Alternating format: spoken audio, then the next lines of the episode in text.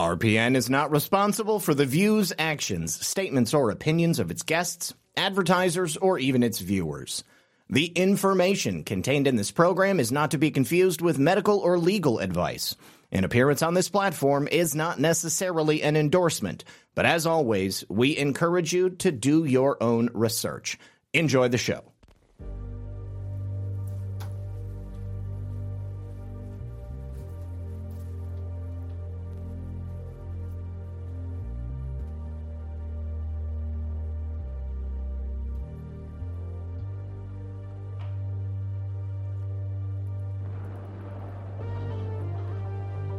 Good evening, everyone. You're listening to Red Pill 78. As always, my name is Zak Paine, the corruption detector, and this is another edition of Red Pill News for Saturday Night Livestream. Hope you guys out there in the chat are having a great day. It's been a uh, nice, relaxing one here in beautiful, sunny Florida. Got some yard work done got some other chores done around the house, and of course, I got ready for tonight's show. Tonight, I am scheduled to be joined by Amanda Makki. She is a political strategist down here in Florida, previously a congressional candidate, currently a contributor at Newsmax. Reanimator. Good to see you. Amanda comes from a family of Iranian immigrants. They escaped the brutal regime of the Shah during the transition to the mullahs and made their way here to America. And so we're going to be talking about the state of America. I'm often fascinated by those who escape persecution and the horrors of authoritarianism in other countries only to come here to find that basically it's the same exact thing. So do me a favor, sit back, relax, grab your popcorn. Good to see you, Erica Freedom.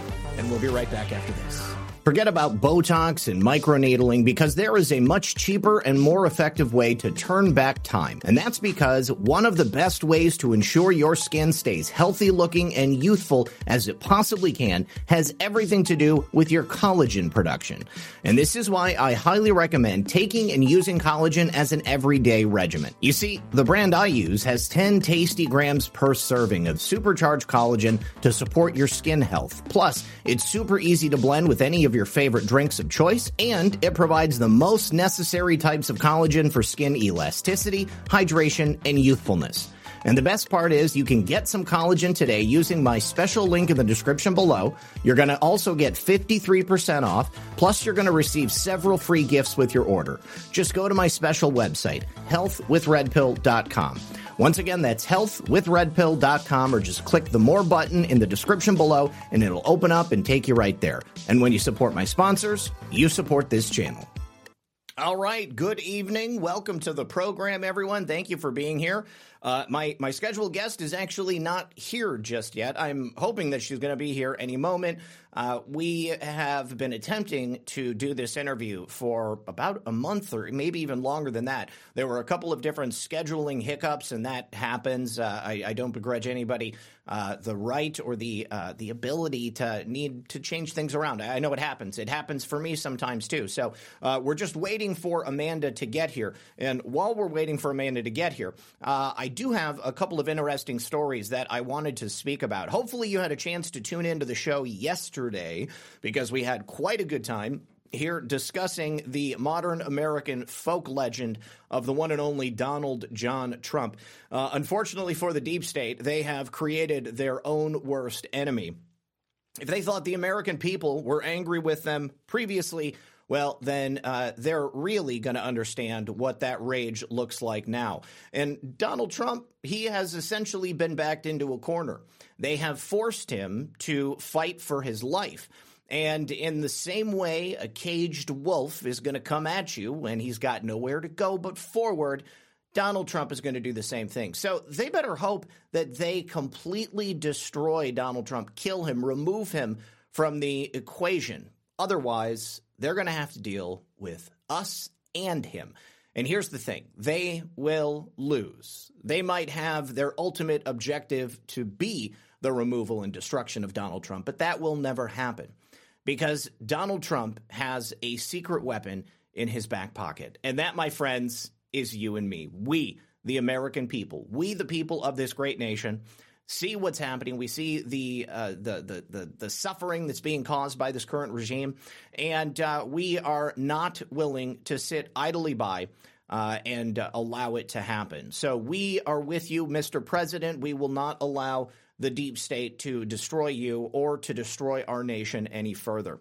Now, the biggest story that I have been attempting to talk about for the last two days, and it just, I, I kept running out of time, is the interview that Viktor Shokin, the former uh, prosecutor in Ukraine who was investigating Hunter Biden and, of course, Burisma, uh, recently gave a number of interviews. And if you'll allow me just a moment, I'm going to go ahead and get that pulled up. So uh, while we're waiting for this to be pulled up, if you guys wouldn't mind – please do me a favor, help me out. Hit the like button. Uh, also, you know, hit the red pill if you're on pilled.net.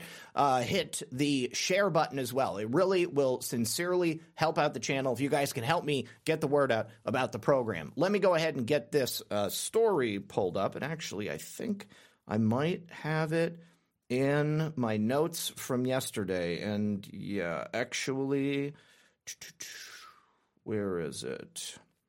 Um, you know, I also kind of want to talk about Oliver Anthony because uh, I've seen, well, you know, I mean, since he came out, uh, people have been trying to tie him to one thing or another. You know, I think that his his his music uh, and that song resonated with so many people because it discussed fundamental truths. You know, the fact that the government is uh, is abandoning us and subjugating us. Uh, the the rich men and women, the American oligarchs, they make decisions in their own best interests uh, that hurt the American people when they're supposed to be representing us.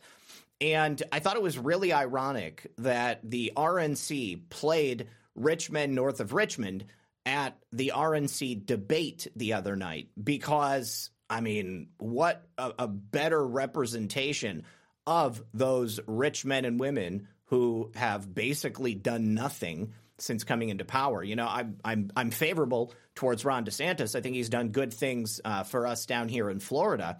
Um, but when you look at that slate of candidates that was on stage, it was essentially a, a, a who's who of establishment neocons.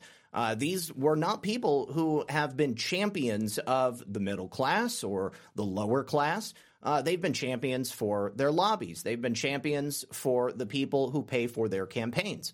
And so I thought it was really ironic that they chose to play his song. I mean, because it has struck a chord with middle America and with uh, people of all nationalities, people of all political spectrums, because again, the things that he discusses are so fundamentally true. You, you, can hear the emotion in his voice. I was moved to tears every time I listen to this guy's music. I mean, it really tugs at my heartstrings.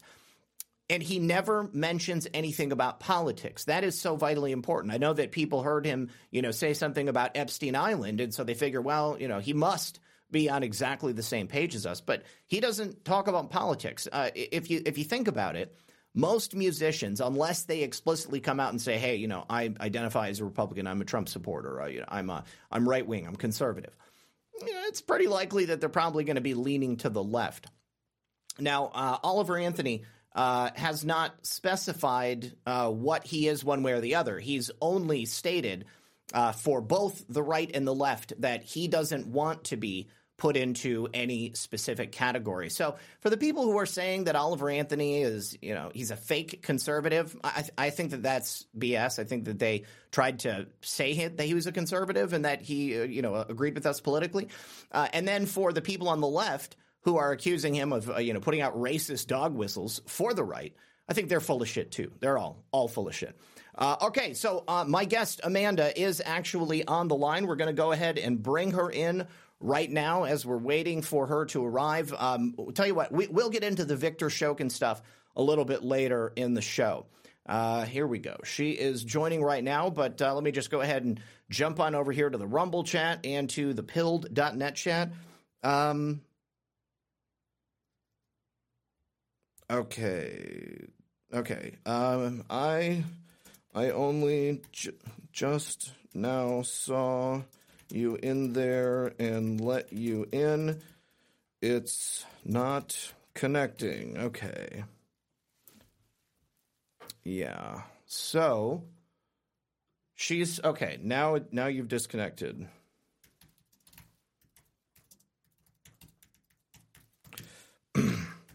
Probably didn't enter the meeting ID at the right time. Okay. So hopefully she'll be here any minute. All right. Well, we're going to go back to the uh, uh, the story about Victor Shokin. Okay. Hmm. Yeah. So I mean, and let's be honest. I, I think that uh, Oliver Anthony saying that uh, he he doesn't like Democrats or Republicans. I mean, yeah, I tend to agree with him there uh, because the parties themselves are so utterly corrupt. They have abandoned the American people. Uh, they haven't done what they said they were going to do. Uh, they have essentially used us, pitted us against each other. And I think that the people who are trying to use Oliver Anthony's m- music uh, to do that exact same thing are probably those same people. Uh, okay, so so yeah, I just think that it's a non-starter. You like the music or you don't like the music? You, you don't need to to take it any further than that. Um, uh, like I've always said, I don't need people who you know uh, speak to me or who produce content that uh, that I like. I mean, in terms of like music and you know even other things, I don't need them to be my my clone, my political clone. Okay, so we are trying we are trying to let Amanda in right now, and it still says that she's joining. That's so strange. I don't know why it's not working. Hmm.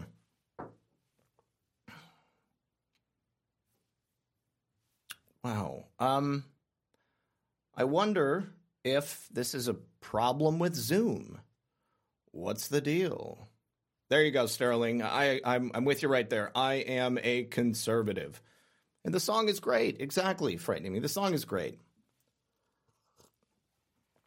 Okay, so Amanda is unable to. Okay, let's try something new. I'm gonna make a new call. This one doesn't seem to be working. Okay, so let me go ahead and end this. And I really wonder why this call isn't working. Okay, so we're going to do a new meeting. Uh, join with computer, audio, participants, invite, copy invitation,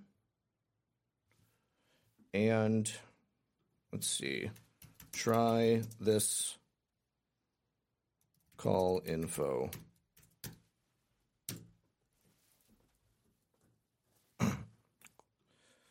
Use that link.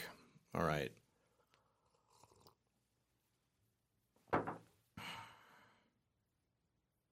Honey, it's not country, it's bluegrass. It's bluegrass. Okay. All right. Well, while we're waiting for Amanda to try that one, let me see about actually getting this Victor Shokin story pulled up because Victor Shokin goes all out on Joe Biden. He tells the whole story, the whole sordid tale.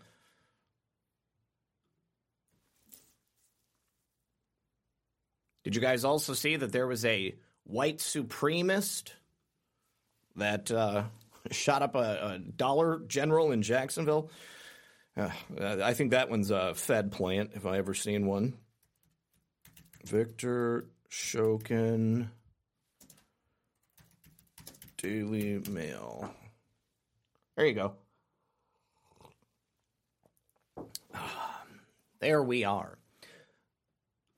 Fired Ukrainian prosecutor Victor Shokin says Joe and Hunter Biden did take bribes and they were behind his ousting. Obviously, we knew that. We've known that. Okay, yes, I will email it to you. Yes. Okay. Hang on just a second. I need to email her. Why? No, this is not correct. What's going on here?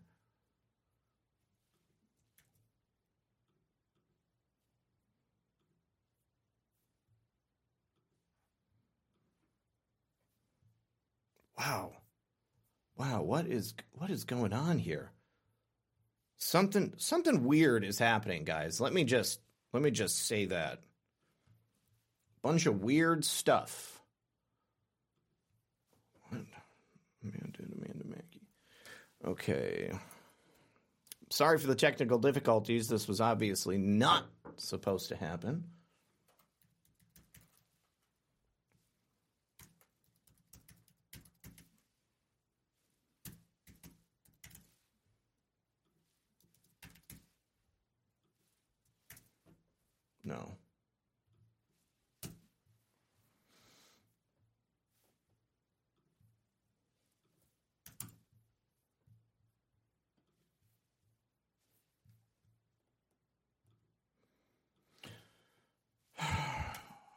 Okay.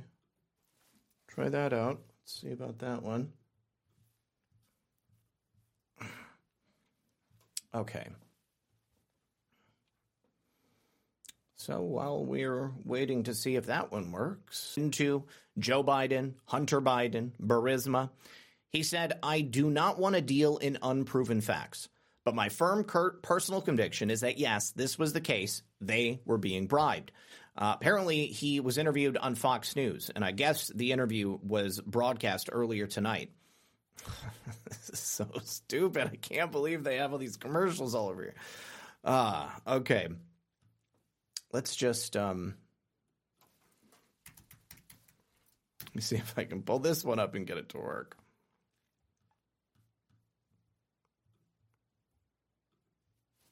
Okay, that's so much better.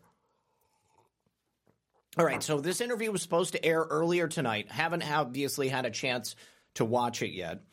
Um, but uh, I would imagine Victor Shokin is going to say all of the things that we already know. Uh, one thing that I can tell you specifically that uh, I haven't heard him say before is that he feels his life is in danger because uh, obviously bringing this information to the forefront uh, puts him at a significant disadvantage. The president of the United States, or the resident in chief, uh, clearly would have a vested interest in ensuring that Victor Shokin just shut up went away and uh, had never heard from him ever again. But he said, I have said repeatedly in my previous interviews that Poroshenko fired me at the insistence of then Vice President Biden because I was investigating Burisma. And of course he did. I mean, it doesn't make any other logical sense.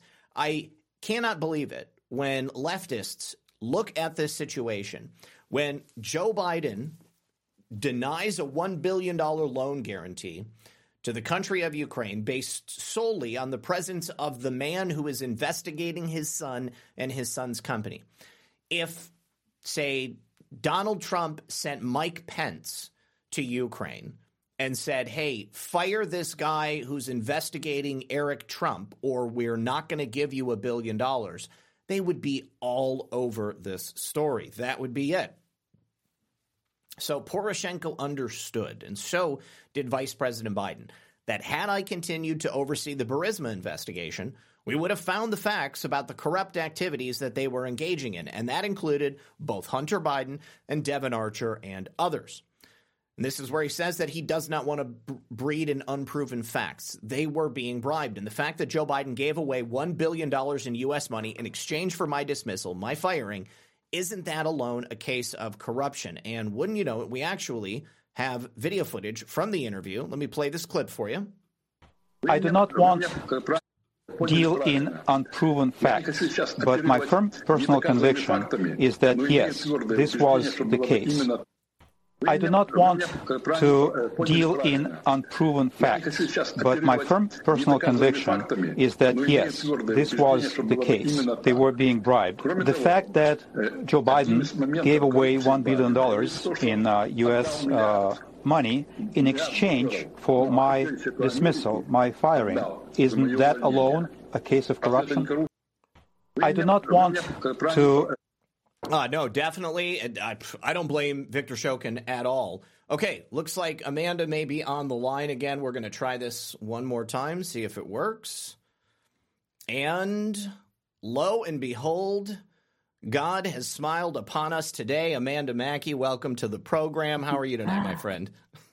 I'm good. How are you? Excellent. Sorry for the delay. Oh, it's okay. It's no problem. You know, it's uh not a big deal. Let me just get the proper screen pulled up. Okay, so as I said, thank you so much for being here. Sincerely appreciate it. I should have known that there would be a technical difficulty because we've had a couple of false starts to the interview, but the important thing is that here you are, and I sincerely appreciate it. So I, I, I take it you're on the road. I saw on Twitter that it looked like you were traveling. Yes, I was in DC and uh, visiting, and I was doing some Newsmax hits right as well as uh, visiting with uh, folks. I worked in Washington for uh, about a decade and a half. So, uh, worked on Capitol Hill, worked in the Pentagon, and uh, worked for a law firm in, in Washington, D.C. So, uh, just checking in with people and things like that. Right but Newsmax has a new studio there, so we we did a couple hits there. I saw a couple of those spots. Very, very cool. Uh, so uh, recently, you had run for Congress. I think you you've run uh, at least uh, uh, one more other time before that, and you're notable because yes. you are the first woman to qualify based upon a petition. Can can you uh, explain yes. to us how that worked? That's pretty cool. Yeah. So in the state of Florida, you're allowed to collect petitions instead of paying a significant fee of about ten thousand dollars, and so um, if you get enough signatures, then you can uh, get on the ballot without having to pay. And so I was able to do that. I think I was the only candidate who was able to do that in that race. And so it was fun to do. It's a great way to meet people and certainly get your name out there. And once people sign a petition card for you, then you know they're they're kind of bought in. Exactly. Um, and so, yep. And so we were very excited to be able to be the first to qualify. Uh, certainly, the first woman in the state to qualify, and that was fun. So, I mean, it seems so natural to me. I ran for city council back in Michigan in like 2021. And in order to get on the ballot, that's what we had to do. I had to walk to like every house in the ward. Uh, I was running against a two time incumbent. And so nobody knew me, everybody knew him. And just getting to know people was uh, the way that I was, you know, going to get elected, hopefully. But it's interesting to me that people can shortcut that process and instead just pay to get themselves on the ballot. I mean, what you did seems like the more natural thing. I mean, especially if you're truly going to be uh, representative in terms of your constituents, right? Exactly. I would encourage everyone who uh, is in a state or a locality that doesn't require that to still do that. It's a great way to meet. That's what you should be doing. And so in Florida, they give you the option uh, they give you the option of being able to uh, pay for it. I think we have, you know, a lot of uh, weather related issues that sometimes can arise, uh, yeah. i.e., hurricanes. And so I think for those reasons, they probably say, okay, well, you know, they, it, it would be unfair if people were super close to getting that and then don't qualify. Then there's no way that they have recourse to get sure. on the ballot. So they offer them that opportunity to to pay. But um, really, there's nothing better than pounding the pavement, as they say, and getting out there and meeting people. And um, you know, when people meet you, you know, unless they have a reason to dislike you, they're going to vote for the person that they know. Right. They're going to vote for the person that they've met before. So um, that's just something that should be natural to any candidate. But you'd be surprised how many candidates sign up to run in this case of what we're talking about. And then they just don't really visit with people. They don't meet with people. They don't get to know what people are talking about. And I think um, you and I are probably about the same age. And I always think back to Bush's debate in 1992. And when he, um, when they asked him about, do you know the cost of groceries? Mm-hmm. And he didn't. And to me, it's it's a little similar. If you don't know what people are talking about, if you don't know what uh, is in their hearts and in their minds at that moment, it makes it very hard to be able to campaign and feel like you're relatable, you know, um, especially in this district where I ran, which is St. Petersburg, uh, Pinellas County, just outside of Tampa. There's just a lot of elderly people, a lot of people that come here and retire. And I always say it's like, you know, the Midwest transplants. They worked right. in a ball bearing plant in the Midwest and got out of the frozen tundra and moved down here. They went down I 75, came to Florida. And, you know, so you're, you know, at 40, at 44, which I was when I ran, it's like I'm not at the same age as them. So there aren't a lot of things that maybe are on the same level, but understanding what is on their minds. And when I ran, it was certainly the the economy and yeah. the Biden economy that has been so challenging for people, especially people on a fixed income.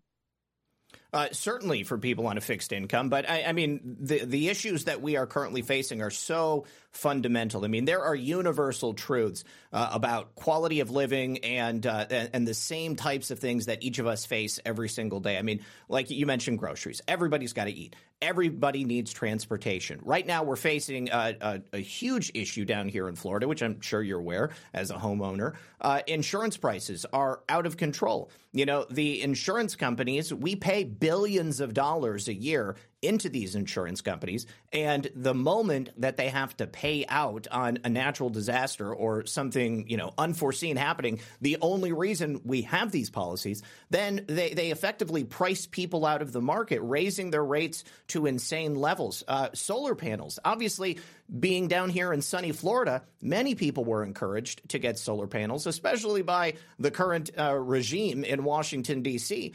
And uh, and they were very surprised to find out that only after they had a 40, 50, $60,000 system installed on their home, uh, they were forced to get brand new insurance on their houses uh, oh, in excess of a million dollars because the, the companies are too worried that these panels are now going to, I don't know, blow off or something. But it's really, really difficult right now for anybody to live a quality life because we're being priced out of everything. It's not just homeowners insurance, it's also car insurance, it's our groceries, it's our gas, uh, it's our medications.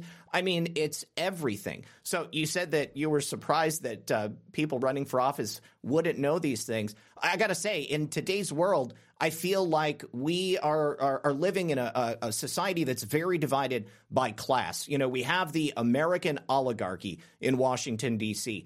Uh, these people who sit in their ivory towers and, by and large, are completely removed from what life is like for us down here on the ground, the plebs that live outside of the rampart. And, uh, and that's just how it is. I mean, we don't truly have the representation that I think that we need, and it's a very sad situation. I couldn't agree more. I mean, you touched on insurance. I think that's probably the biggest uh, cost driver for uh, people in Florida because if you may have uh, heard, I think it was two weeks ago, Farmers Insurance was the last to exit the market. We don't have the state farms and the Liberty Mutuals and those. We don't have them for property insurance. So you have not only do you have where you have to buy flood insurance, but then you have obviously the casualty part of that. And then you have these fly by night insurance companies. Uh, we do have one state backed insurance company, but just to tell you, uh, for my house, the the price for a you know average house, um, less than two thousand square feet, you're looking at about an eight thousand dollar policy. Yep. And you only have coverage up to a hundred thousand dollars. So it really does make it very challenging for your average uh, Floridian to be able to afford to live when the insurance payment is almost equivalent to a mortgage payment for some people. And so, really, what's happened is with the interest rates compounding the problem, it's made it very challenging to be able to afford a house over three or four hundred thousand dollars in Florida mm-hmm. because what you were able to afford two years ago when interest rates were at two percent, now you're affording half of that. So it's made it very challenging for people in Florida. But you talk about groceries and your basic staples. The cost of everything has gone up under Joe Biden's administration. And the last we have seen not only in a diesel, diesel prices have certainly gone up. The reason that I say that I drive a diesel is because it's trans so all those things where um, items are delivered on diesel trucks. And if those price, if the price of diesel goes up, that means the cost of those products. So everyone hurts when the price of gas and diesel goes up. And then you have, of course, I think uh, meat has faced the highest of our the highest increase. And so these are things that people on a fixed income they have to pay hundreds of dollars more than they're not necessarily getting in return their income in their uh, retirement. And so it, it just has made it very hard. And I think Florida has faced some of that insurance crisis. It's made it very challenging. And there are a lot of that I talk to when they tell me about their insurance, if they have the ability, in other words, they don't have a mortgage, they go exposed. Uh, they don't have liability. Just how the insurance companies are going to shoot. Uh, I thought that might happen. We were losing uh, Amanda there for a moment, and I was hoping that it would even out. But all, all right, she's back. Um, but we're just waiting for her audio to reconnect. Amanda, are you there? Sorry, sorry. Here, it, I got back. Yes. Yeah, it's okay. I it, you were you were cutting out there for a minute, so I was hoping that uh, it might even out. But you, it looks it, it looks much better now. Go ahead, continue on. Oh, good. Uh, no, so I was just saying that you know the with the price of everything going up, it's made it exponentially harder in Florida, and then there are a lot of people that go exposed and actually don't have insurance coverage. Period. And if you look at what happened in Southwest Florida last year with uh, the hurricane and all the claims that weren't paid. Now you're seeing um, a lot of people from the Fort Myers area that was hit the hardest. Yep. They are exiting the Fort Myers area because of um, not being able to afford their deductible to pay for the the claims that they've sustained. And so what insurance companies do is they say if you don't pay your deductible, we're not going to pay the claim. So you have to go first $10,000 deductible is very steep for a lot of people, especially right now. So, say Florida's going through a, a pretty difficult situation right now. Uh, certainly, very different than the last three years that we've experienced just a huge boom uh, of people coming here. It's just become too cost prohibitive. Well, and we have uh, certain factors that are making that even more difficult. You know, I, I, was looking for homes here in Florida for about a year before I uh, finally decided on something. But, you know, as I was looking, you know, I'm watching the prices gradually increase every single month. And uh, probably three or four times I went to put an offer in on a house and uh, somebody put a cash offer in instead, just a couple of thousand dollars more than me. You know, I we had a huge problem with BlackRock and Vanguard buying up residential properties, and uh, oftentimes they're not even reselling them; they're just sitting on them. They're driving the market higher and higher and higher. And so when you combine the the property prices increases, and then of course you know you have property tax increases that come with that. I mean, my taxes went up an incredible amount this year uh, on top of the insurance. I couldn't believe it.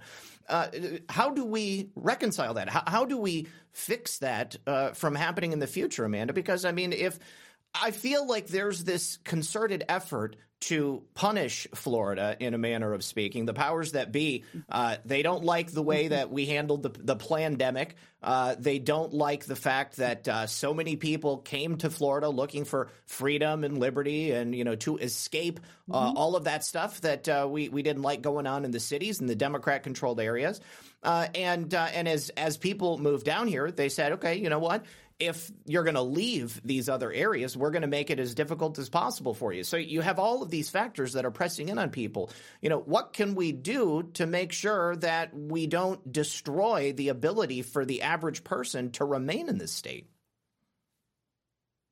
Yeah, I and that's such a tricky question because you know it's it's a macroeconomic issue too. I mean, what's happening? Uh, I think interest rates dominate what happens really with the housing market. So, um, if people were looking to try to buy a house when they moved here, um, you're right. There were a lot of investors that were buying properties sight unseen. And so they were buying it up and then basically driving the cost of rentals up. Yep. Uh, if you wanted to rent in that area, it just became that much more expensive because you couldn't afford to buy a house. So now the rental market, I think, is going to rally more and hopefully um, you know, the prices will stabilize a little bit with the interest rates, but you're just you're just not seeing that. What you're seeing right now is a rush in the lower tier of houses. So two to three hundred thousand dollar homes or less if you can find them uh, anywhere in Florida. Um, there there's so much demand for that. there is not the high demand for houses over three, four hundred thousand dollars because that mortgage payment just became double what it was, like I said, two years ago. Yep. So people are, you know, going to have to be forced into the rental market, of course. But I think this is more of a larger, broader interest rate issue. Um, not so much that Florida is, you know, different other than than the insurance and property taxes, which you're right about that. The property taxes went up, and so we get excited. Well, our property value appreciated, uh, but in essence, what that means is you're paying more for your property tax. Yes. Uh, and so Florida does not have an income tax, which is very nice. So we just say, okay, we grin and bear it when we have the uh, the property tax increase. But the reality is is that that is also very expensive for people, mm-hmm. and it makes it unaffordable for people to continue to live in Florida. And so it it is it's like a driver uh, like a wedge that causes people to have to say, okay, I need to back up and go somewhere else.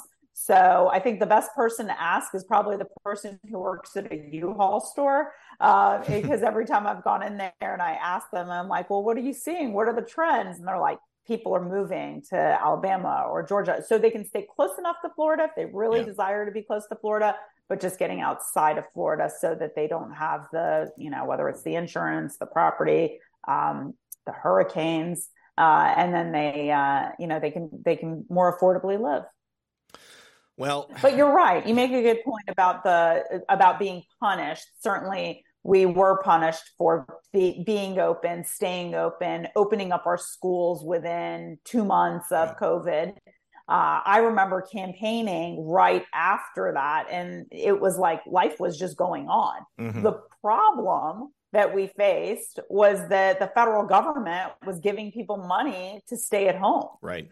And so you have a huge state that relies on tourism and you have no one going to work.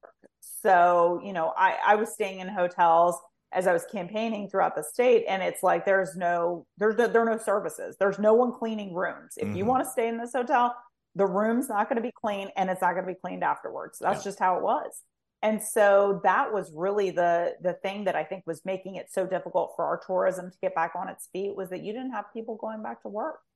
And if you rely on you know tourism for the bulk of your receipts for the state that makes it very challenging when you don't have restaurant workers you don't have hotel workers.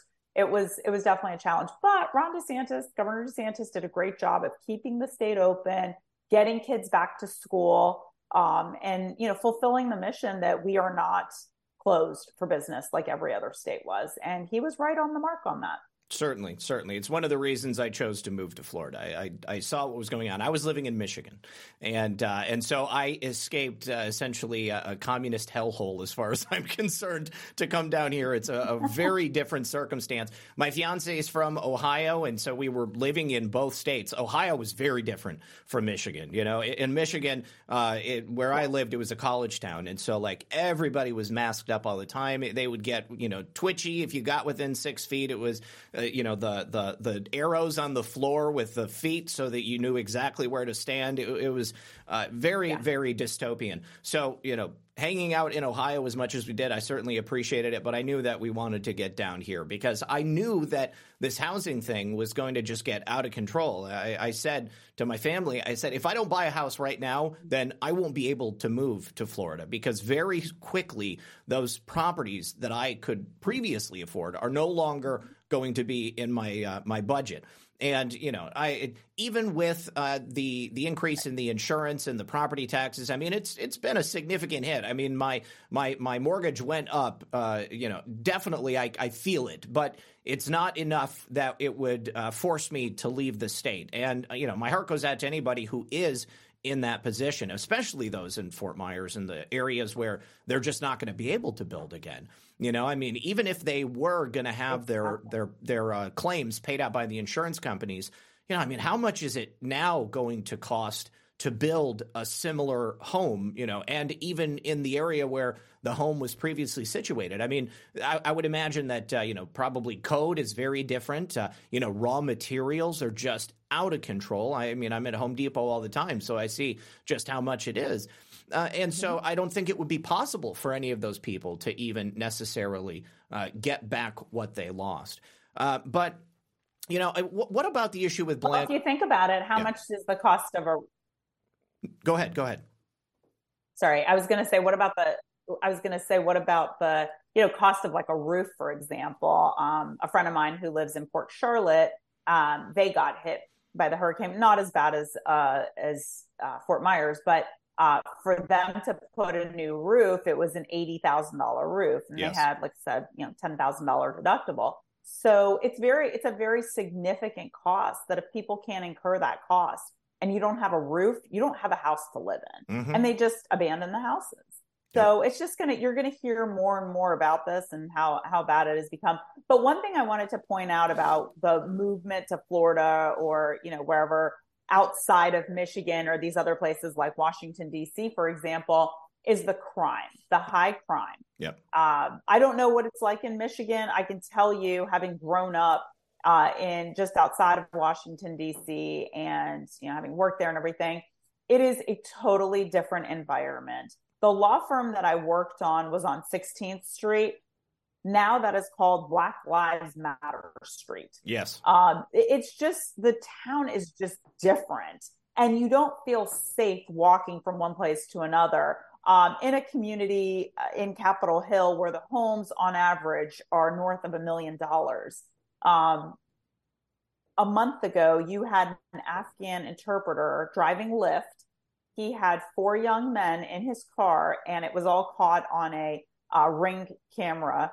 Um, basically, you see the kids exit the car, you hear a gunshot to the head, and the kids disperse. Wow. And this is in one of the nicest parts of Capitol Hill. A 30 year old Lyft driver was killed. And I don't even know for what. Mm-hmm. Maybe his wallet. He's a Lyft driver. They he doesn't exchange cash. So it, it's just these types of things that scare people about living in the city.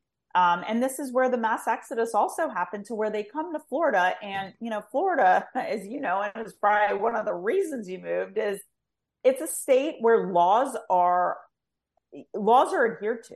Yes. Laws are followed through. And in DC, you don't have that anymore. Um, you just you just don't see that. And you know, Governor DeSantis, who's fired two DAs for not applying the laws, mm-hmm. has basically said, "I'm firing you guys because you're not following through on laws that have been set by the state." We're a law and order state, and that's very appealing to a lot of people. Um, it should be. And when you see what's happening, the crime rates in Detroit and Chicago and other major cities, it's enough for people to say, I want to protect my family. I don't want to be here. And I'm willing to move wherever I have to uh, in order to keep my family safe or to be able to defend my family if I need to, which, of course, in Washington, D.C., they make it very, very difficult to get a permit uh, to, you know, conceal and carry. No, absolutely. That was certainly a consideration, and it's very refreshing when you hear the uh, uh, the county sheriffs suggesting that people should protect themselves, protect their families. Uh, I'm reminded of an incident that just recently took place in Michigan. A gentleman who was in a convenience store witnessed an armed robbery taking place. He had a concealed carry permit. He drew on the robber, shot him like six times in the, the face and the arm and the side. The guy lived. But the prosecutors are talking about charging this man. You know, I mean, he saved a life. He stopped uh, uh, an armed robbery from taking place. Or you think about uh, uh, the bodega owner in uh, in New York City. Alvin Bragg, corrupt yeah. district attorney Alvin Bragg, uh, moving to file uh, manslaughter charges against that guy. And, you know, he ended up taking off and going back to the Dominican Republic. I think they dropped the charges, but Heck, I wouldn't want to yeah. stick around either if it was a, matter of maybe spending the rest of my life in prison because I stopped myself from being murdered. You know, these things, uh, the, the, the state of law and order in these Democrat controlled areas across America, all these major cities, you know, whether it's Detroit, D.C., uh, Seattle, Portland, uh, you know, anywhere in California outside of Orange County, you know, all of these places, it's uh, it's horrible. And uh, doesn't Jacksonville have a Democrat mayor right now? Yeah, I'm, I, I feel like I just. Uh, they do for the first time. Yes. Yep, for the first time they do. So they were the largest city in America with a Republican mayor up until um, earlier this year. So uh, unfortunately, that that did happen. Yep. Um, in Jacksonville, but um, and you know certainly the mayors in St. Petersburg and Tampa and Orlando, they're they're all Democrats, and so Um, I think to your point, though, you know, being able to protect yourself. Um, I was visiting with a uh, former uh, Tampa PD, and he was saying we were kind of just the conversation was that the split second decision that you have to make as a police officer of whether you protect your own life or potentially spend the rest of your life in prison. Mm-hmm. And so you're seeing that. And certainly there are bad actors, you know, you, you see them all around uh, that police that uh, certainly engage in brutality.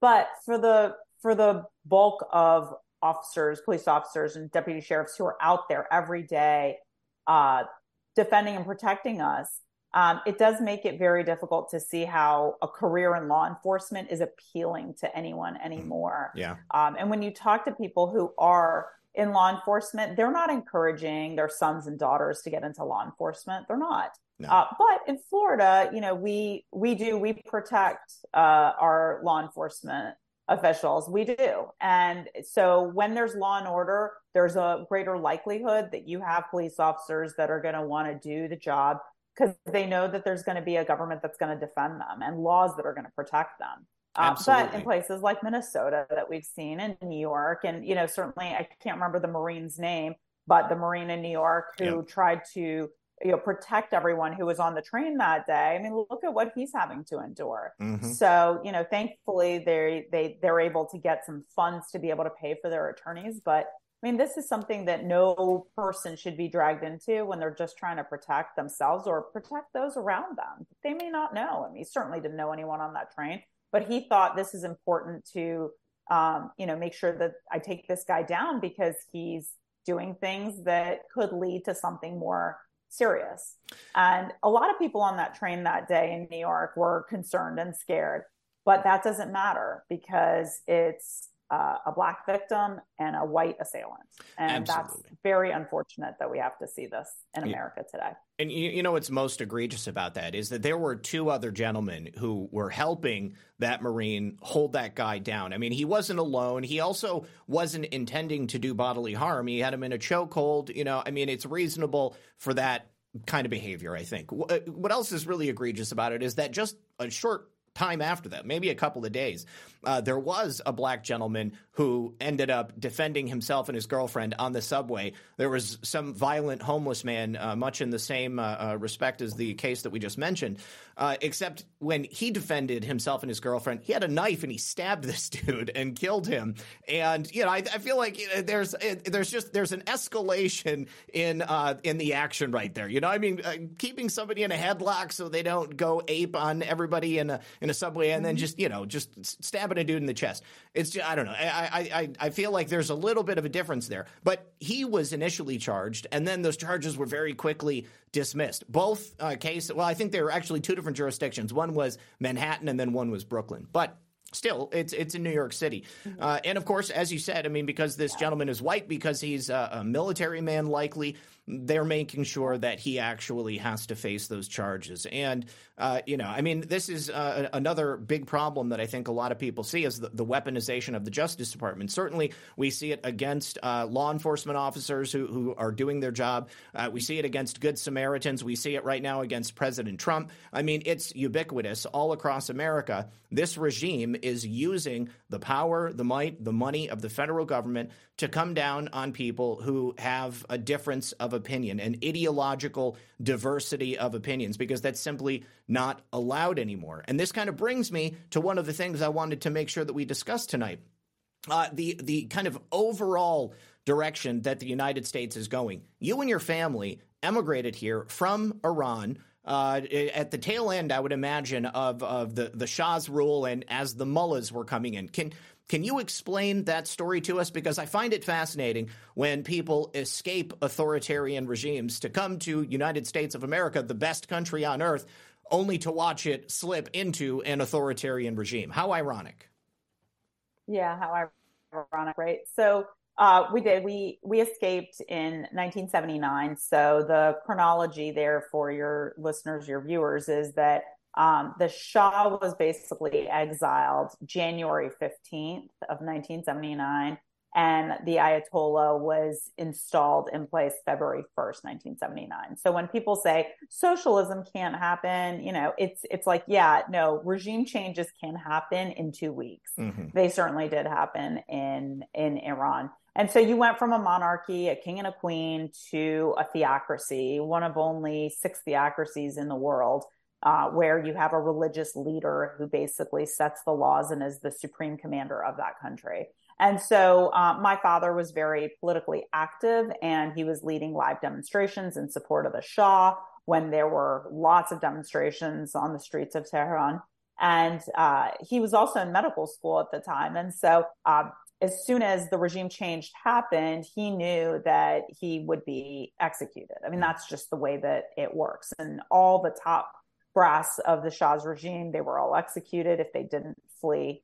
Um, and so my father being, you know, 25 years old at the time, and so he was young, he was certainly younger. Um, and being in medical school, they uh, they immediately uh, kicked him out of medical school because he had been vocal uh, about the Ayatollah. And now the Ayatollah was the supreme leader of the country. And mm. so he was trying to figure out what do I do? You know, I have a I have a baby. Um, I was, you know, 10 months old at the time. And then um, and then my mom and you know, he was married with a baby and just thinking, what do I do? And he just thought, well, I'm gonna keep a gun in my car because if they get me and take me to prison, they're gonna torture me and then they're gonna kill me. So mm. they could torture me for years, but I'll just, you know, have a gun so that I can do the job myself and not have to, you know, even endure that. So that's like the the way that people thought because of this very scary regime that came into place and installed uh, Islamic uh, law in in the country.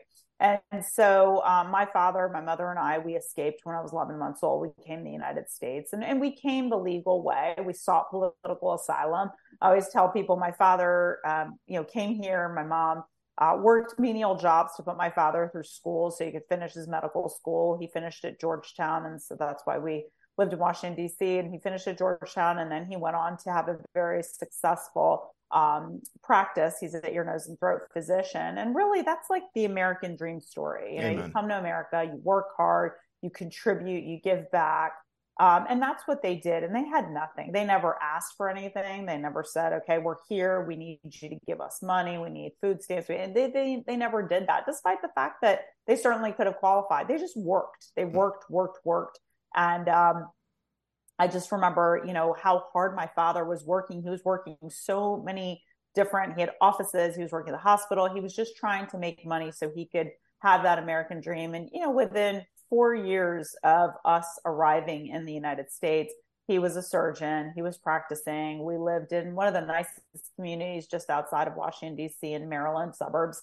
Um, and, you know, we, we went on to have, um, you know, very successful lives because in America, you can do whatever it is that you want to do. The sky's the limit. No one's going to stop you. But you do see a little bit of that kind of not happening anymore. Yep. You know, you you see this generation not really interested in working hard, the productivity, the attitude. Um, you know, when my father worked, he was just glad to be here. He was glad to make money. He was glad that no one was stopping him from making money. He was glad that the government wasn't taking the majority of his money. And now you just see this um, new generation of people that think you should share your money with the government. And I don't want to work uh, more than 10 months out of the year and things like that, that are just very different than the way that it was, you know, back 40 years ago. Um, so the generation that you see now is just, it's, it's, it's, it's, it's very, um, it's very in, it makes a lot of Americans insecure to mm. see where America is headed. Certainly. With this generation of the next, you know, workers and healthcare workers. These are going to be the next group of doctors and nurses and lawyers and people that we rely on. And um, it's just very different generationally. But my family and I coming here and living that American dream, um, we waited our turn. And I always remind people like my father worked for 15 years before he was afforded an opportunity at citizenship. My mother, the same. And so, literally, we got here in 1979, and they weren't um, citizens until 1993. That's wow. how long it took. But they waited their turn, and you know, they they contributed back every you know day of their lives that they were here. They contributed back compare that to what we see at our southern border, for example, mm-hmm. and where we say, well, we got to pay you because we separated you from your child. Well, if they didn't break the law in the first place, there would be no separation of the child. Yep. Why are we paying them for that? Um, and you see all these examples of people saying, well, we're just going to go through the border, we're going to come here, and then they're not going to prosecute us, they're never going to find us. Um, this is all, yeah, the weaponization of the DOJ is one matter, and then the lack of in law enforcement when it comes to our border is another. And so that to me is really what's changed the uh, the dynamics of this country is that people were law abiding, they waited, and now it's no longer that. It's well, you're of a certain race or a certain color, and we want to change the demographics of the United States, whether it's for voting in the future, um, whatever it might be. They think that that uh, changing the demographics of the voters is going to make them be more favorable to Democrats. This is my opinion. No, it's going to make them more favorable to Democrats. Yep, yep. No, you, I went to the right on. I, I, went to the I went to the southern border uh, two years ago, and it was in Luna County, New Mexico, um, just outside of El Paso. And you know, El Paso is fortified, and you know, you have like you know, fence and everything like that. But you go to these more rural parts of our border, and the material that President Bush, uh, President Bush, President Trump had purchased, um, it was all sitting there. Mm-hmm. All the pieces that would have completed the wall were all sitting there, and Joe Biden had put a complete stop to it. Yep. So the wall couldn't be built it couldn't be completed, I should say. Mm. And so you have all this wall that's built, and you think, okay, this would actually secure our border. It would. And instead, you have a huge gap because the materials sitting right there, all procured by taxpayer dollars, mm-hmm. uh, is now sitting there and just rusting. Well, it, and it, so it's also just... being sold off for pennies on the dollar now by Joe Biden. You know, so uh, one of the things that I think really upsets people is exactly what you said. This you know shifting dynamic that they're trying to institute here in the United States. You know, the average person is not taken care of by the government in the same way that someone who comes here illegally is. You know, you come here as uh, you know somebody coming through the border you're going to get like $2,200 a month. And, uh, you know, then the average uh, person who's collecting Social Security what is it? You know, you get between seven and maybe fourteen hundred dollars a month if you're lucky. You know, you worked your whole life, you did everything exactly the way you're supposed to, and it, you don't get anything. But then people come here illegally, flaunt the laws, do whatever they want, and they're being rewarded for it. And then when they use our money for something like the the border wall, the, the pieces that they never used, uh, then they're they're basically flushing that money down the toilet. Any of that value that we had in there and it basically tells us that we're nothing. Look at what Joe Biden just did in Hawaii. The, the residents of Lahaina, they're going to receive $700 per household. Uh, I mean, you know, good luck. I, a lot of those people are just dead. They're not going to be collecting anything. But we've sent however many billions of dollars to Ukraine. It just doesn't make any sense. I'm sorry to interrupt, but. No, no. I mean, it's it's true. Uh, the policies just don't add up, and I think that's why you see um, when you look at the poll numbers, where President Trump's numbers are just so off the charts uh, as compared to his Republican counterparts, that they remember, they're reminded of what how good we had it um, as opposed to what we've had under Joe Biden's administration and Kamala Harris. I mean, Amen. it has been disastrous. I mean, she's the border czar. She's the person who's supposed to have, you know, uh, done something to keep the border safe. She clearly hasn't done that. I don't think she's been to the border once. No. I know she went to El Paso once, but I, I mean, that doesn't, that's, you know, um, and so, you know, you have Mayorkas, who, I mean, he should be fired. I don't know why he's still there you have all this incompetence in this administration. And you look at the Trump administration, and you can say what you want about President Trump. You know, no one, you know, signed up to, you know, say he was going to be, you know, Boy Scout of the Year. He's he's a president who ruled with an iron fist. He was tough, but he did not play the political games. He did what he thought was right, and I think that's where you had a lot of independence. Um, certainly, I talked to a lot of Democrats who thought, well, you know, I like him because he calls it like it is. Exactly. Um, he'll say what's on his mind and he's thinking what I'm thinking, but he can actually say it and do something about it, but I can't. Mm-hmm. I can never say those things because I'll get fired, yeah. I'll get punished. Um, and so, really, what he was able to do for a lot of people was very significant. Mm-hmm. And I think people keep harkening back to how good it was and where we are today when gas prices were at $2. now yeah. we're at uh, three and four dollars. Uh, so it's it's a lot of things that people are nostalgic for is why they're thinking Donald Trump would be the best person to be president, certainly on the Republican side. Sure. Um, and, and so you think about these things. He was trying to secure the border for a lot of Americans, Republican or Democrat. That is a huge issue. Mm-hmm. It's it comes back to safety. It comes back to the security, yes. the homeland security of our country, which certainly the Secretary of Homeland Security is not doing a damn thing about. No, it's an oxymoron at this point. Um, real quick over here on Rumble, Freight Awakening says, Hi, Amanda. Just curious. When do you do spots on Newsmax? And do they ever give instructions on what you can't talk about?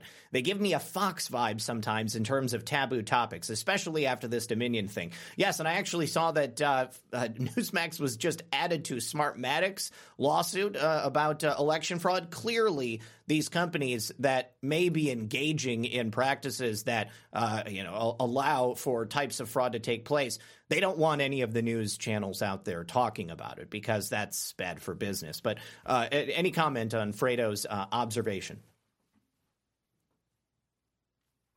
Uh, hi, Fredo. Uh, so uh, they don't ever limit me or censor me in any way from talking about anything. So Good. they have never once said this is off limits or anything like that. So they've been very, uh, very open uh, with whatever I want to talk about and bring up. Uh, so typically I'm on every Thursday at 11:15. So they they have a legal they they have a legal case they present, and I take one side of the issue. Uh, and then I'm usually on three to four times during the week. So it's just at different times on different uh, segments of the show. So I was uh, I was on, like I said, when I was in Washington, I was on uh, a couple times. And so anyway, I can't I can't say, but I if you follow me on Facebook or Instagram, I post it there, and so you'll be able to know when I'm going to be on. You're also on Twitter at Amanda Makki, M A K K I. That link is actually, I believe, in the description of this video. Yes. Um, and uh, a couple so, more. At Amanda Makki, yes. No, continue, continue. I, we have a slight delay between us, so don't yes. worry. okay, okay. So yes, Twitter is at Amanda Makki, Instagram is uh, at Amanda Makki, and then uh, my Facebook is Amanda Makki for Congress. And okay. you can um, see where when I will be on. I always post it beforehand. Right on. A uh, couple of thank yous over here on pilled.net. Thank you, thank you to Polly9363 dropping some shades. 123 SKG, Sean Joe, Sean Joe, and Sean Joe all dropping cookies. Thank you very much for those donations. Nakaz808 says, Aloha, great show as usual. Thank you very much. Appreciate that. Uh, Filter Dog One says, Mahalo. So thank you very much for that as well. Uh, so, uh, uh Amanda, uh, any thoughts on uh, the current situation taking place in Maui? Uh, there has been a lockdown on journalists. Uh, there's been a lockdown on residents. Uh, people are being told that they can't post photos and videos. Obviously, the infrastructure has been completely decimated. People are unable to share things on social media, and only at, at certain times of the day when they gain access to Wi Fi are they able to get information out. Uh, but clearly, Joe Biden missed the mark on his response to this disaster. And I think, you know, whatever you think about how it began, uh, you know, once you have a, a terrible uh, incident like that take place, I mean, there's only one thing that matters, and that's how you respond to it. Again, I go back to the the hundred billion dollars that we've given to Ukraine and the slap in the face, seven hundred dollars per household to the people of Lahaina. I mean, you know, what, what, what's your estimation of the uh, situation there? It's just horrible. I mean, I can't believe that you know seventy percent plus of the population of Hawaii votes Democrat. I think I mean, that might they, be the last time. I I sure hope so. Yeah. I mean, really, you have a president who is sitting on a beach in Delaware enjoying his time at Rehoboth Beach. And they ask him about it, and he says no comment. Mm. I mean, th- there's nothing more offensive to me than how he has treated the people of Hawaii.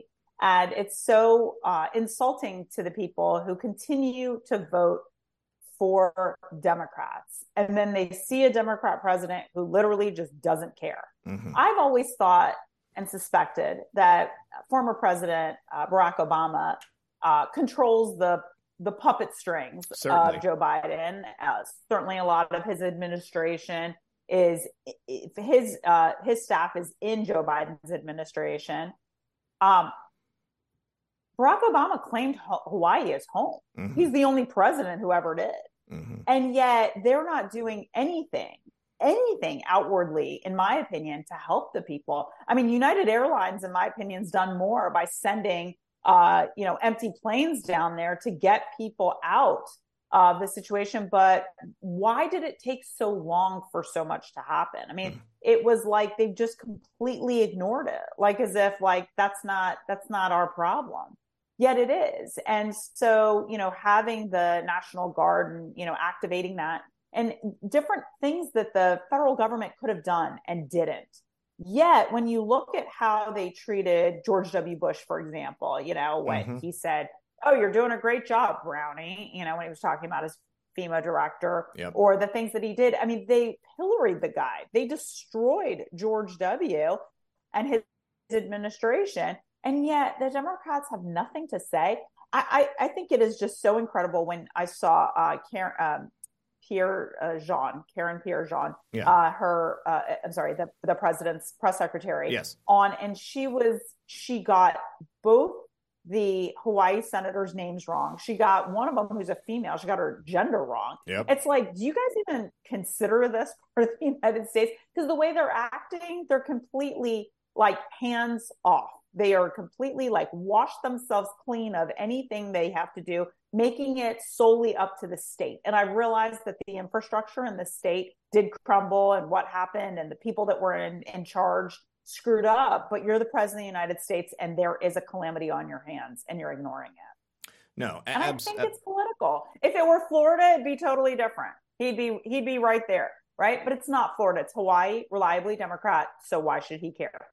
Wow, I mean that that's that's uh, and actually uh, a, a, a pretty on take, I think, because uh, he, I think that they definitely take Hawaii for for granted. They just assume that it's going to continue to fall in their category every single time. Uh, but I really do feel that the choices that they've made, the way they've treated these people, uh, I think. Well, first of all, I, I think that there's an in, in there is an intentional effort to get rid of the history of the Kingdom of Hawaii, which was largely contained there in Lahaina, and also to remove those people uh, who, because it's prime real estate. You know, I mean, like uh, they want that. Let's let's be honest. I mean, these these elites in Washington D.C. that are telling us that we got to stop breathing because we're you know uh, increasing the temperature of the planet they are themselves uh, completely oblivious, apparently, to the rising sea levels because they continue to buy properties right on the beaches uh, in all of the prime spots. So I think that they would absolutely love it if they could get their hands on that property at a good price. And now, uh, as, as, a result of this devastation, I mean, they've put themselves into an excellent position to do so. I was talking, complaining about the insurance companies down here. Apparently, they're doing the same thing to the people of Lahaina, uh, telling them only after their house and their family and all their possessions are gone that, oh, w- we just learned that you had some violations on your property. So your insurance policy is null and void. And I don't care how many years you've been paying into it, we're just not going to do anything about it. So screw you, get out. And, and, and they've got developers calling them already. Uh, Fredo over here has another theory. He says that uh, Maui, in my opinion, is 100% a satanic child sacrifice. Over 2,000 kids not reporting for schools. The more we learn, the more that opinion is solidified. These people are sick. Certainly, Amanda, it's difficult to look at the way they handled this situation. I mean, closing schools, sending all of those children home intentionally choosing to not warn them. I mean, they couldn't in some cases because the power was down or people's phones weren't working because the cell towers were out not sounding the alarms, turning off the water. I mean, I, I, think that a lot of people are looking at this and saying, like, how could you not see it as intentional?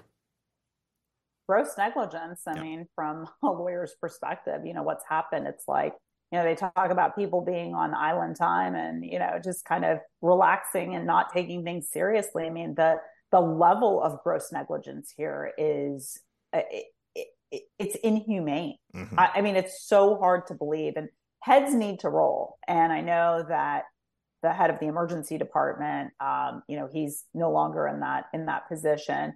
Uh, and I know that they're now suing the utility company, yep. but this is so far beyond, you know, the, that. I mean, it really, when you look at the governor, I mean, what is he doing? At the end of the day, you know, he is the top administrator in that state. He is the person who's the executive for that state. And when you look at like what he's done, um, certainly what he's tried to do liaisoning with Washington, I think it's just been a, a failure of leadership on every level and they have let down the people of Lahaina and these poor children. And the bulk of this has affected the children. And when you think of how easy and how preventable this could have been to at least sound the signal, um, it, it's just it's just inhumane. I think that's the best way to put it. How inhumane this is. Um, I, there there are no words when you think about it, and the fact that images aren't coming out, I think is really, it's an important thing. And no one's really talking about it. I'm glad you brought it up. Yeah. Because, you know, we're so used to seeing things on social media and that sort of thing. And we really haven't. It's been very limited, mm-hmm. very limited what we've been exposed to. Um, and so it's just a it's just a very unfortunate situation. But again, you know, politically, you know, it's like they tell you like vote with your money, you know, show show your uh, disdain for products with not purchasing them if they are political, if they're being, you know, Budweiser, or whatever it is. And so with with that too, it's like stop voting for Democrats. Look mm-hmm. how they're failing you. And I think that's the biggest takeaway for people, or at least it should be. No, I, absolutely agree. I mean, it, it, and it gets even worse. Uh, from what I understand, it, rather than like, rather than focus on the humanitarian needs, what FEMA and the federal government has done is to fence off the area of Lahaina that burned, and they're installing a privacy blackout sheet so that even if you live there and you want to take pictures, you can. Uh, they they are uh, shutting down drone traffic. They're not allowing drones to uh, to go over. Like I said, they've shut out uh, journalists, uh, certainly uh, independent journalists. They don't want them there. Uh, they are doing everything they can to keep this as quiet as possible. Meanwhile, you know, we still haven't gotten any word on those thousands of kids that are missing. We we don't know even how many people are are dead at the end of the day. I mean, it's going to be probably months before they can give us a firm number because of just how total the devastation was. I mean, it's just it's as horrific as you can possibly imagine. And every day, uh, I keep seeing videos, new videos coming out. Uh, residents of Lahaina, residents of the area in Maui, uh, who are are giving their account of of what happened and and what took place that night. You know, I mean, it gets it, it I think that certainly there is a, an, an, an element of gross negligence in place, but I mean there there has to be some. I mean, people just can't be that stupid, Amanda. I mean, it's difficult to imagine that people are just so devoid of critical thinking skills. I mean, shutting down the only road out of Lahaina, forcing people to remain in their cars as the neighborhood burned around them. I mean it's really scary for me to imagine not only that the authorities would do that to people. I mean, they sentenced them to die. I mean, there are accounts of families huddled together inside those vehicles, essentially just barbecued. But the fact that people people could be convinced to remain there. You know, I mean, what we went through with the pandemic, I believe, was their kind of litmus test on determining what the people of this nation would be willing to submit to. And obviously, many people were willing to submit to some really heinous things, you know, the, the masking, the forced inoculations, you know, the, the list goes on. Uh, but I think that's the only way that they could have convinced those people to remain in place when so clearly death was at their back. You know, I mean, it's right there. And as you said, it's uh, seventy percent Democrat in Hawaii. You know, I mean, are are those the people who were willing to sit there in their vehicles as uh, as their their neighborhood burned around them? Exactly. You know, Rome is burning and they're just, you know, there and, and following like sheep. Yep. Um, you know, this is this is part of the problem with what's happened in our country, really, when you talk about the pandemic. Um, you know, this is what people did. They followed uh, Dr. Fauci and they listened to him. And I can tell you from personal experience, my father um, is about 70. He was about 70 at the time. And he worked at a hospital in Washington, D.C., where they required him because he was older. He was one of the first people uh, to take the Moderna shot. And he took that. And uh, he got shingles. Mm. And he had never had shingles before. And um, he got shingles and and you know he said i know this is from the vaccine that I was given. I know. And they're like, well, no, you must be stressed. He's like, I have no stress in my life. it's the one time in my life where I actually don't have stress. Yeah. Um, but you know, he, he got shingles and apparently there's a huge population of yeah. people throughout the world that have gotten shingles as a result of the vaccine. Yep. And so I think you just have people, I mean, look, we're going right back into it. They're mm-hmm. already shutting down schools. They're already talking, Biden's already talking about another vaccine it's like if I take a, a tetanus shot or you name the vaccine four times and it does nothing for me, why am I going to take it a fifth time? No doubt. Why am I going to inject that in my body? And that's exactly what people are like, yeah, we got to do that. You go to Washington, D.C., for example, people are still wearing masks. Oh my God. it's, just, it's just like, why are you still wearing a mask? I have friends whose children, you know, started school during the pandemic. And so they're now you know three years into into being in school the, the kids believe that they need to wear a mask uh-huh. because it's like for them it's like not wearing shoes right. or not wearing like underwear. You know they're like no no no i have to. And they don't understand that that is not the norm. And so we've just created a society of people that are like robotic. They yeah. just listen. They just follow. And it's so unfortunate. It's so unfortunate because then you think God, do these people use their brains? Yeah. No, because for the last three years, we've been told not to. We've been told to listen to what the authorities say and do as they say, even though Fauci has admitted that he was wrong. Mm-hmm. But yeah. still, the the level of disconnect that I still see out yes. there is disheartening. Um, Salty Zero over here on Rumble says uh, we live in a time where criminals can do whatever they want. It's a free for all, and they are capitalizing on it in every way, no matter who is doing it, i.e., federal government or common thugs on the street. Uh, and then Rand two thirty three says what Salty Zero said. Thank you both for the donations. Uh, and then uh, Fredo says, "I'm gonna put you on the spot, Amanda. So feel free not to answer." Do you think the Obama chef, uh, Tafari Campbell, was murdered? Also, do you think that Putin killed Prigozhin, or was it clowns in America, which would be the CIA? What What are your thoughts on those two? And like you said, you don't have to answer if you don't want to. I, I, can see the CIA being involved. I'm not going to touch the Obama chef because I really don't know anything. I, I, mean, I I have no idea. Uh, but you know, the, the, CIA has been behind so many different things when you think about it throughout the course of history that it wouldn't surprise me. But I also put the the uh, culprit squarely as um, Putin himself. And so, I mean, he said what he does to his nemesis and nem- whoever is his nemesis. Um, he's made it very clear how he would treat them. So it should come as no surprise. He hasn't like been, you know, kind of like, oh no, I have no idea. I mean, he, he's said how he would treat his uh, opponents. So CIA could be involved, but I think it's more likely Putin. Okay, right on. All right, and uh, uh, we're at that point in the show where we normally take calls. Do you have a few minutes to take a few calls and see if anybody has any questions for you, or do you have to uh, move on? Uh, a few more minutes, yes. Okay, okay. You guys here. I'm going to put the uh, information into the chat, and uh, we'll say we'll go for another ten minutes or so, and because I don't want to keep her any longer than she needs to be. Oh, shoot! Hold on. Let me fix that. And let me put this into the chat for you guys. Here is the meeting ID and the passcode. We're going to put it up here on the screen for everybody at home as well. Uh, there we go. Boom and boom. Okay, there is the meeting ID and passcode. So you can just dial 646 931 3860 on a telephone, and then it'll ask you to enter the meeting ID and the passcode 825 7477 61, excuse me, 6716. And then the passcode is 800885.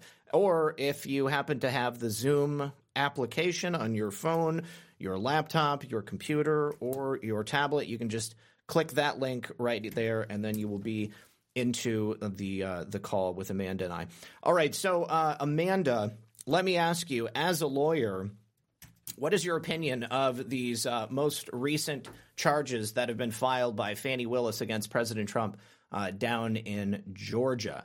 A uh, couple of different uh, odd things I've noticed as a layman. Uh, the crimes that she uh, outlines in this document, not only for President Trump but all the other people, they don't appear to be actual crimes. They appear to be First Amendment issues and and kind of benign behaviors. And she claims that you know, yeah, they actually are. They are benign behaviors. But when you put them all together, well, that's when it becomes a, a racketeering case. and then on top of that, she also charges outside of her district, outside of Fulton County, even even in other states.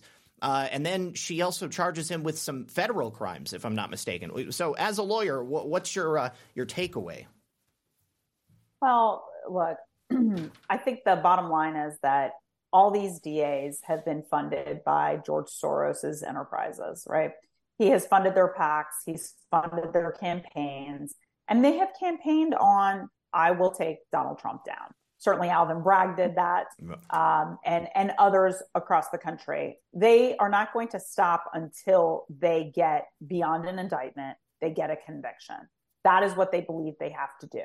And so, all these charges that are brought up on the state level, I think we can largely ignore these. I mean, I, I don't think they're going to go anywhere. Mm-hmm. I really don't. The federal charges are different. Uh, the the state charges, these were the, these are hardly state matters. These are all stemming from federal related issues. This was a federal election. And so when you have these DAs that are being overly uh, o- overly charging in their uh, in their ways with with President Trump, it's to make a name for themselves. It's to get another notch on the belt. Yep. Um, I think back to when um, Senator Ted Stevens of Alaska was charged and uh, the, the DOJ did prosecute him, and ultimately it was reversed. And it was mm. actually reversed under the Obama administration. Mm-hmm. Um, and you had one of the prosecutors actually commit suicide because what they do is they're so in the moment, they're so going and trying to do what they believe their biggest donor, their biggest backer, in this case, George Soros, wants them to do that they lose sight of really what reality is. Sure. And so they throw out all these charges. They they see what sticks, but in the process they make a name for themselves. They think they're, you know, this is going to put them on a trajectory to do something, you know, more uh, you know, larger in scope than where they are right now. Um, you know, give them that, you know, bolstering that they're looking for in their career. But at the end of the day, these charges on the state level, I don't believe are going to be what is going to ultimately hurt President Trump.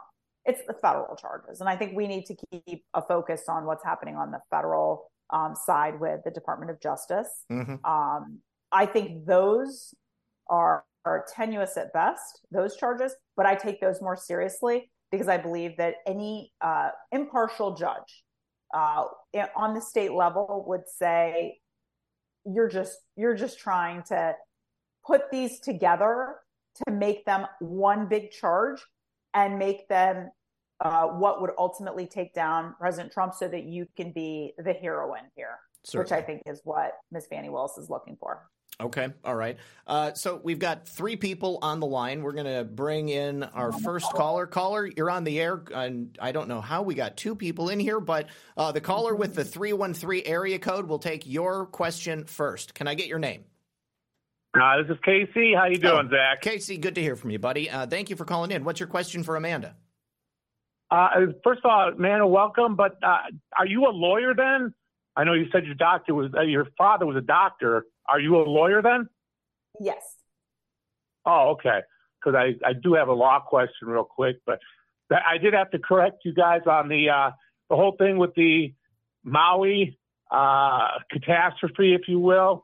Uh, the reason they couldn't put the uh, sirens on was because I believe it was a directed energy weapon that used the blue uh, wavelength and frequency. That's why you saw so many blue vehicles. They had blue things not burned up. But if they had turned on the sirens, uh, emergency sirens, that would have disrupted the wavelength. So, uh, other than that, I I see other tragedies coming down the road with you know, like I say, directed energy weapons, and I believe that uh, Obama's chef was probably killed the same way Scalia was was with, uh, and you could probably ask your father about this. Necopine, you know, injection of necopine looks like a, a heart attack, and that was probably one of the ways how he was ever found without his clothes on is a, is another mystery. But you know, they still haven't figured out the destruction of the Georgia Guidestone. So I don't look much for an investigation under this administration. Um, but just in the sense of uh, your your family being from Iran and you being a lawyer, whatever, I, I think it would be a great perspective from your father to realize being of that age when the the revolution happened, if they could have done anything to keep the uh, Khomeini from coming to power, you know, what could they have done differently short of uh, assassinating him when he was in France uh, in exile?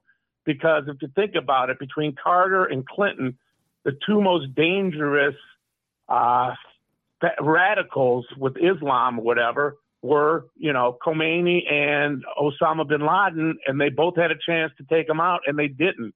So it'd be interesting to hear from your father's perspective what they could have done to tamp down the sort of insurrectionists, if you will, the original insurrectionists, and kept the yeah.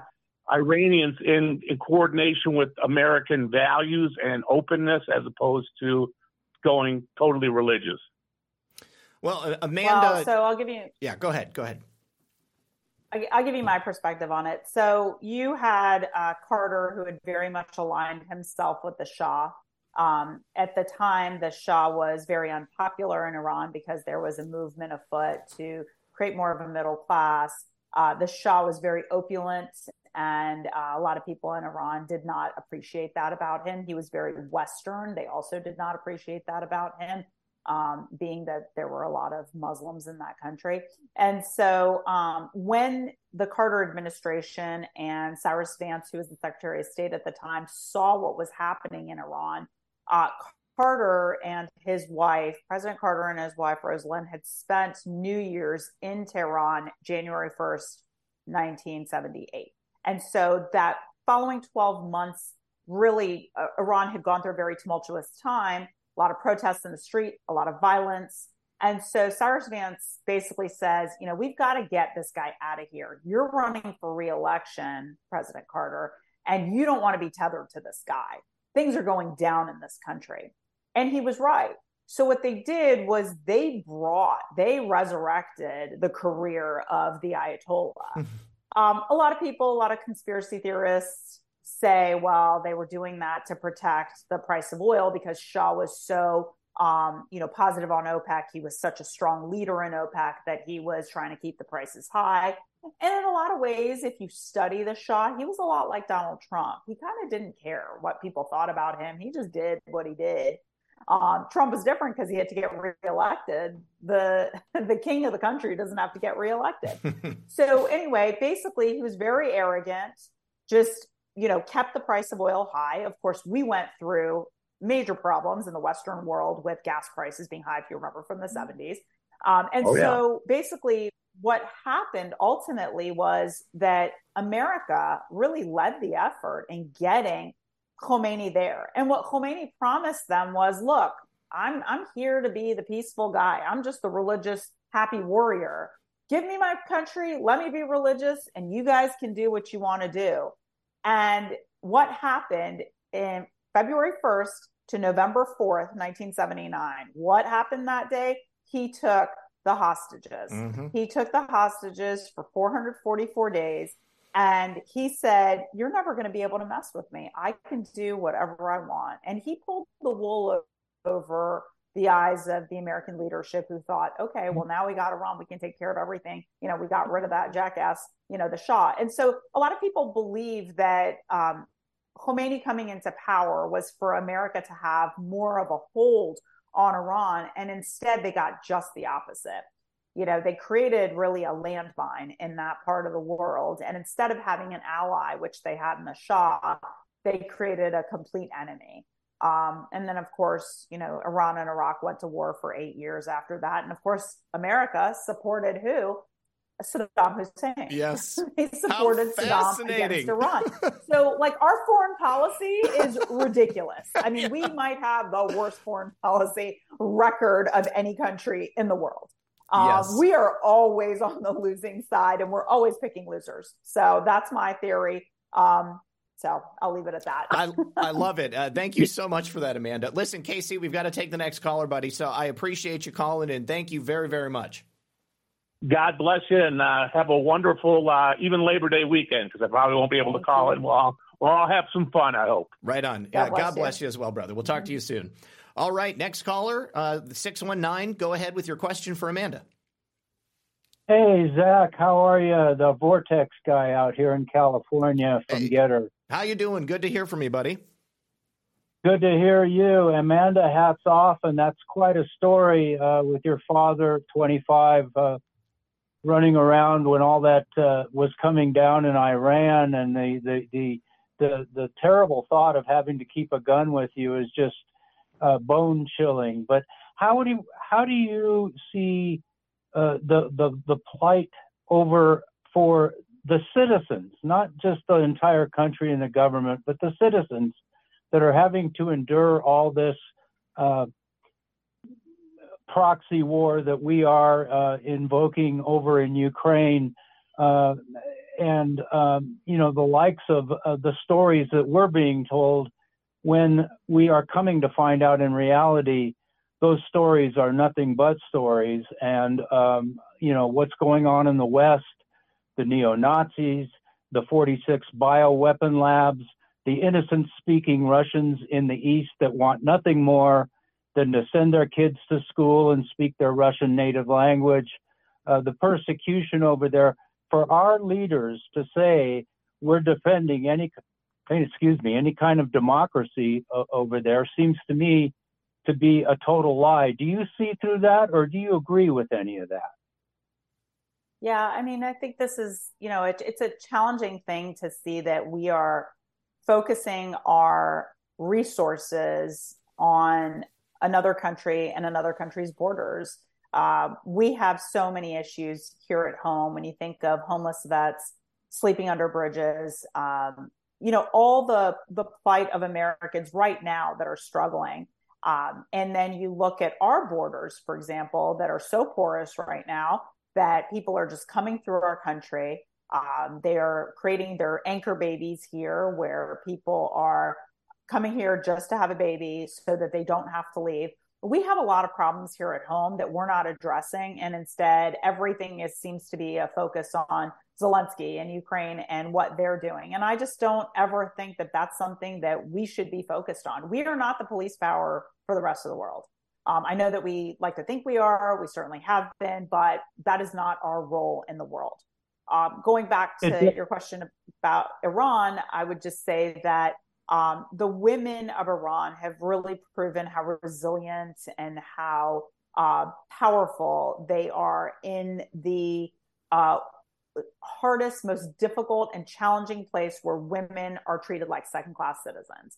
Um, I went back to Iran once uh, after we fled, and I was 21 years old. And just to see how difficult it is to be a woman there and how you are treated differently and how they will so easily arrest you for no reason. Um, and you saw um, Mahsa Amini, what she did, where they literally, she was protesting. She's protesting, why are you making us wear these headscarves? We don't want to wear the hijab anymore and you know they take her in they beat her brains and then they say she had a heart attack. And they have done this over and over and over again to young women in iran who just merely want to express their voice. Um, but it has created an international um, you know crisis cause for uh, paying attention to what's happening in iran um, and looking at it as a humanitarian issue uh, that that has largely been ignored. People have just ignored that part of the world and what's happening in Iran. Um, but it's good to see, and uh, unlike other places, you actually they actually do get the communication out. You actually did see video. Mm-hmm. You actually did see what was happening in the streets of Tehran. So that was very uh, good to see. um, it's just a very unfortunate situation for that country.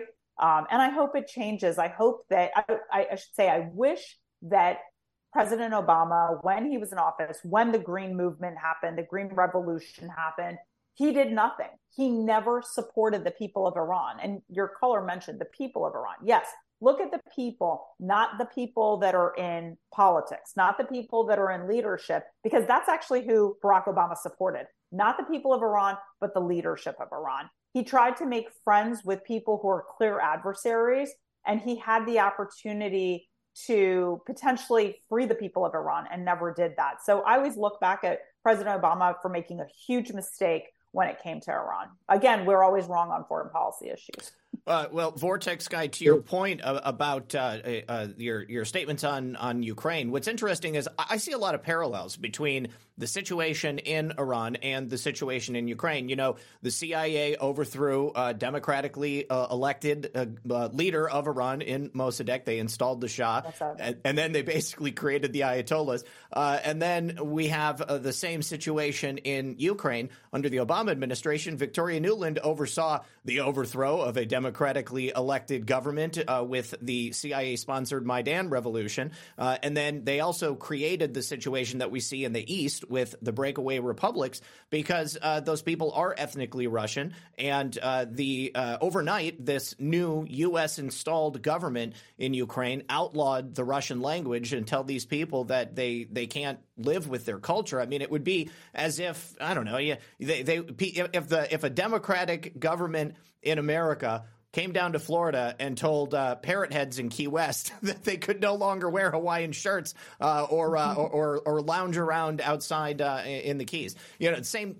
I make light of it, but I mean, it's basically the same type of thing. So I, I, see a lot of similarities with the situations there. You're you're right. American foreign policy has been spectacularly bad throughout the years, and we seem to I don't know, uh, create these uh, situations that uh, require military intervention or humanitarian intervention. And uh, in that respect, I, I, see it as again intentional. I mean, this is a this is a huge industry uh, the non governmental organization industry. George Soros is rich for a reason uh, because there is just massive levels of suffering and need for these organizations to come in. Quite often, it also provides uh, an entry for intelligence agencies to come in and have their way and do whatever it is that they want to do as well. Uh, we've seen that time and time again. Listen, Vortex guy, we got to uh, cut it short there uh, because we've got to let Amanda go, but I sincerely appreciate your call and thank you for your comments. Likewise, Zak, you take care of yourself down there. All right, brother. We'll talk to you soon. Bye bye.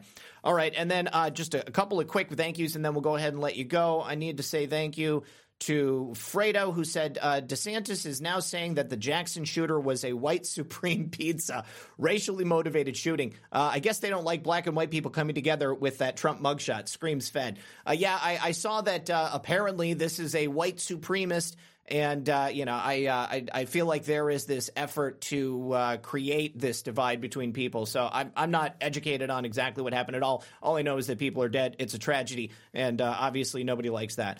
Uh, Tibster says, "Is Vivek Ramaswamy?" The latest hopeful for the role of Antichrist. I don't know about that one, but I uh, I did see today that uh, they've they've uh, uh dug up Vivek Ramaswamy's voting record, and apparently he's not even a registered Republican, or he hasn't voted Republican. I'm not sure. He is a very eloquent speaker, though, and the last time we had a very eloquent speaker running for president, that didn't turn out so well for America. So, Amanda, I'd like to give you the last word. Uh, uh, any final thoughts for the audience, or anything you'd like people to take away from our conversation tonight?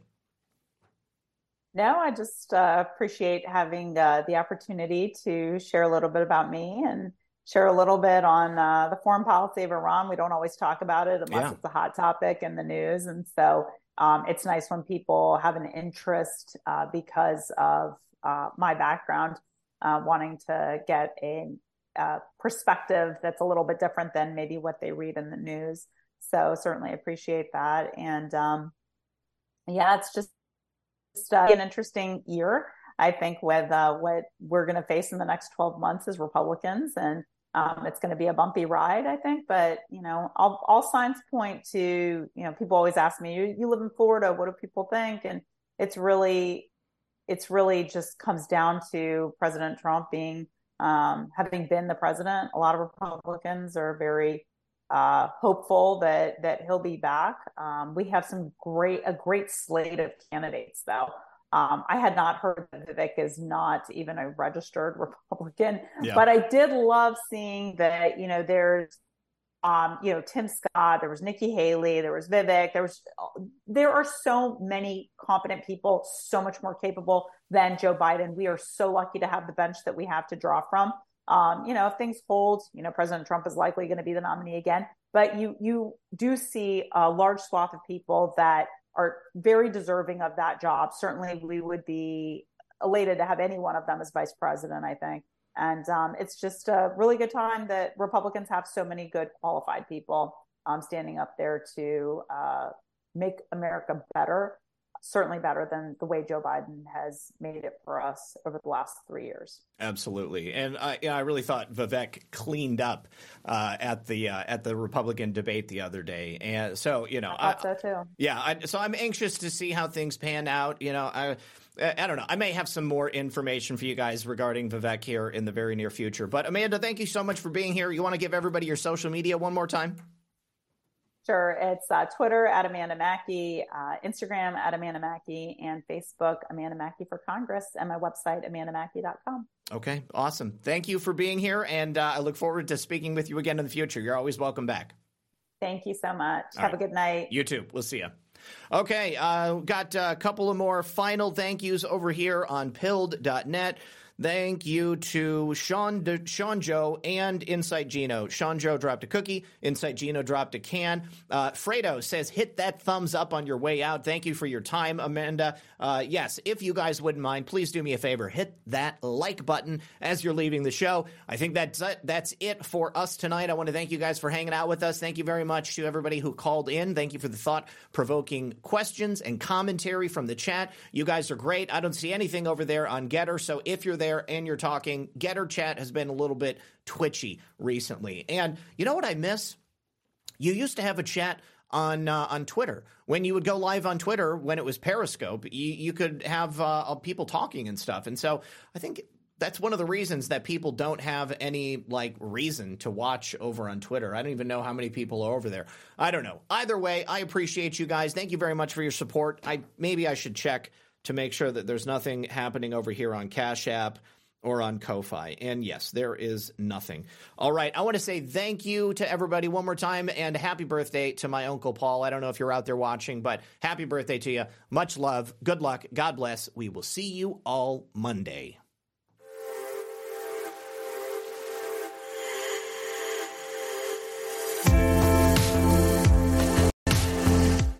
Wait a second. Wait a second. Wait a second. Uh, did I miss a rant from Sterling Cannabis? Wish you would have seen my rant. Hold on, Sterling. I'm not gonna.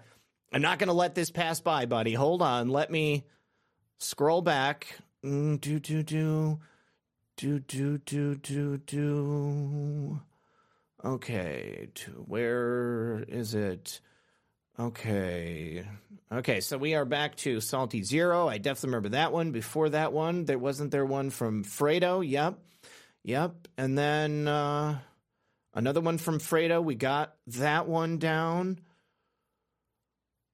Um, gosh, Sterling, this was it at the beginning of the show? I'm not even, I don't even see it. Oh my God, it was the last, it was the very first thing that, that was chatted. Sterling Cannabis says, Zak, uh, have you heard Oliver Anthony? I've got to get sober. Yes, uh, definitely have heard Oliver Anthony's song, Got to Get Sober. And I think it's a great song. Uh, I really do appreciate his music. I don't care what he, uh, who he votes for. I, I think that, again, he's speaking fundamental, universal truths to all people who are not being represented by Democrats and Republicans. And then Salty Zero says, Zak, it's really hard to catch the show Monday to Thursday with a new time, but Friday and Saturday works. Uh, here's to make up for the week I missed. Awesome. Thank you so much. And and uh, thank you once again uh, to everybody who supported the show tonight. I sincerely appreciate it. I am going to pass out those gold pills next, and this time I will really, hopefully, see you Monday.